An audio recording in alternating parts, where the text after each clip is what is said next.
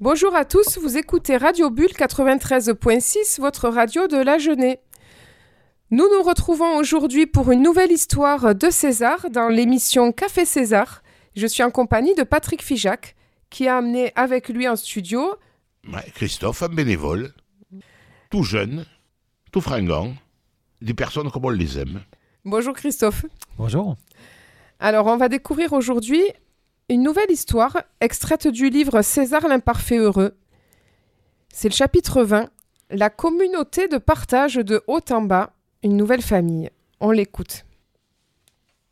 Il arriva qu'un jour, César avait convié tous ses voisins pour régler un éternel différend au sujet de la rivière, chacun en faisant casse à tête pour l'arrosage.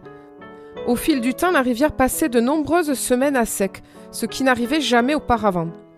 Il fallait une réunion à cœur ouvert pour que tous se mettent d'accord et que les querelles intestines de mauvais voisinage cessent.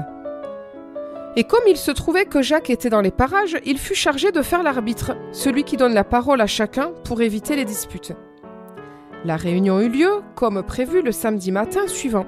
Et cela ne fut pas une mince affaire que de les faire parler avec le cœur et non pas avec de la rancœur, de les faire rester dans une certaine courtoisie et de leur faire partager la rivière que chacun croyait à lui pendant la traversée de sa propriété. Quand ils furent repartis, César et Jacques restèrent affalés sur leurs chaises, épuisés par cette réunion héroïque. Tu sais, mon Jacques, la famille consanguine, c'est seulement de la vieille mémoire tribale, comme organisation sociale. Il va falloir que les humains passent d'un système qui fétichise la famille à un système communautaire qui fétichise la mutualisation des moyens. La communauté de partage d'intérêts c'est la même chose que la famille, mais à un étage en dessous. Et tu crois que tes voisins sont capables d'une telle communauté au sujet de la rivière? demanda Jacques, pas du tout convaincu. César avait posé les pieds comme un pacha sur une autre chaise, et les mains jointes sur le ventre, comme quelqu'un qui va faire la sieste, il murmura tout de même. Il va bien falloir que les hommes pensent du à moi à la possibilité du à nous. Quand il n'est plus nécessaire de posséder les choses individuellement, alors les communautés de partage deviendront une obligation sociale. J'ai bien peur, mon César, que ce soit un doux rêve, surtout avec la rivière et tes voisins. Car j'en suis sûr, ils croient tous que la rivière est à chacun d'eux quand elle passe chez eux. C'est seulement parce que chacun d'eux risque d'y perdre qu'ils peuvent alors tomber d'accord au sujet de cette rivière. Oh non, il n'est pas là le problème. Une communauté de partage, cette nouvelle organisation sociale qui supplantera l'organisation familiale, devra être une communauté de partage du haut en bas.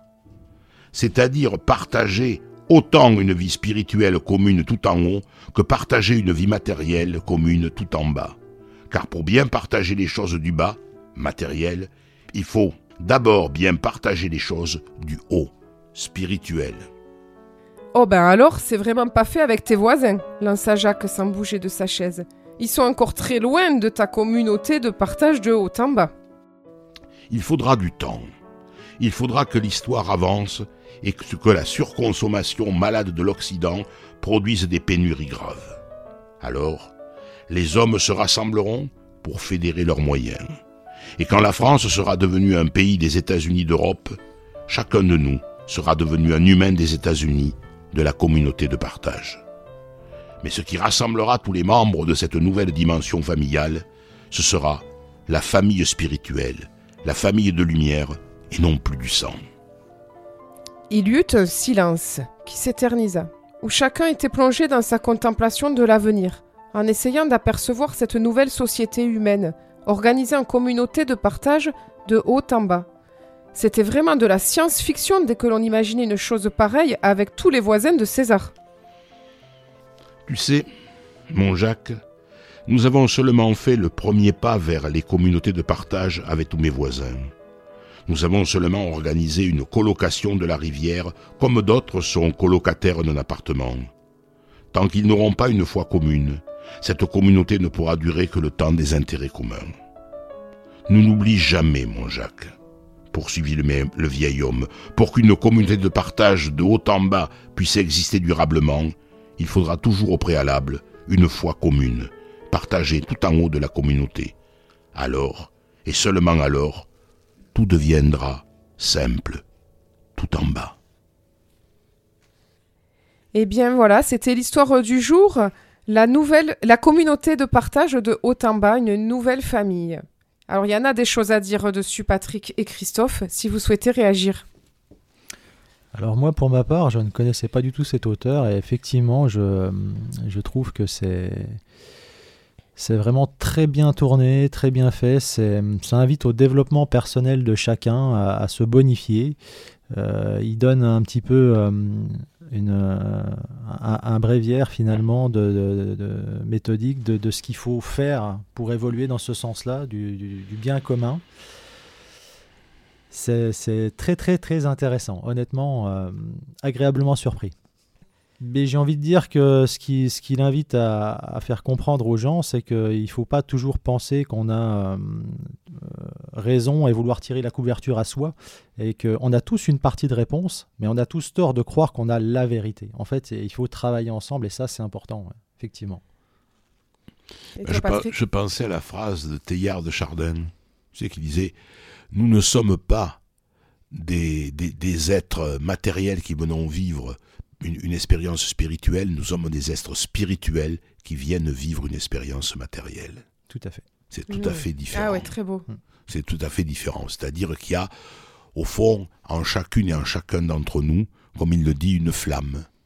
Il y a du divin en nous. Et se reconnecter à ce divin, à cette part inconnue mais lumineuse, est essentiel. Et donc, effectivement, euh, César distingue bien les choses matérielles des choses spirituelles. C'est vrai qu'il faut lier les deux, comme on lie le corps et l'esprit. Longtemps, on a vécu le corps et l'esprit comme deux entités séparées. Et puis aujourd'hui, on commence à penser que ça ne fait qu'un. Eh bien, pour le spirituel et le matériel, c'est la même chose. Sauf que nous sommes une, à une époque où on considère que le côté spirituel et c'est totalement désuet, c'est désincarné. Or, il n'y a rien que de plus incarné que le spirituel. Que rajouter? T'as tout dit, Patrick. Moi, ce qui me vient en complément de ce que tu dis, c'est que c'est visionnaire pour moi, les communautés. Moi, honnête, entre nous, j'en suis bien incapable à l'heure d'aujourd'hui.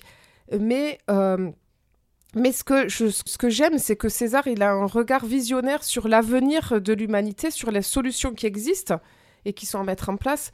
Et quand, euh, quand tu dis qu'on ne peut pas le faire sans spiritualité, moi je pense au communisme qui a bien essayé mm. de faire des communautés, mais sauf que c'était que des communautés du bas, et donc ça ne peut pas marcher. Et en fait, ce qui peut marcher, c'est qu'effectivement, il faut ne pas oublier cette dimension essentielle et le faire que si on a fait une démarche avant de réconciliation avec soi-même. Sinon, on va faire que la guerre dans sa communauté. Ça sera invivable. Et donc, euh, donc voilà, je pense qu'il y a toute une démarche euh, intérieure à faire, hein. comme disait Christophe, travail sur soi pour pouvoir après, parce que même encore, je, je connais des personnes qui tentent la communauté, c'est pas facile. C'est des lieux où on se, où on se frotte à l'autre, et donc euh, c'est vraiment. Et disons que c'est vraiment très dur en plus dans un monde de dualité finalement parce qu'on peut regarder voilà, c'est systématiquement dès le plus jeune âge on apprend ça euh, on vit dans un monde de duel systématique. rien que la chose la plus générale au niveau du pays la, la politique, vous regardez, vous avez la droite, vous avez la gauche, on vous apprend le duel tout de suite, d'entrée. Et finalement, c'est dur d'en venir au fait qu'on peut peut-être lier les deux. Parce qu'on ne vous l'apprend pas, on vous montre que la partie duel en fait. Et c'est à vous de faire le travail de tout réunifier en vous mm. pour que à l'extérieur peut-être ça change également quoi. C'est le bien commun. Ah oui. Et eh oui. Quand on Le bien commun qui passe par le bien Exactement. avec soi, puis avec les autres, et puis avec le monde. Exactement. C'est ce qu'avait euh, parfaitement résumé Abdenour Bidar, ce, ce philosophe qui disait ben d'abord, c'est penser à soi, penser aux autres et penser le monde. C'est tisser des liens. Eh bien, merci à tous les deux. Cette émission se termine. Elle sera rediffusée dimanche à 20h euh, sur Radio Bulle au 93.6 et la semaine suivante sur Radio Bastide. Vous pourrez également réécouter ce podcast sur toutes les plateformes de podcast.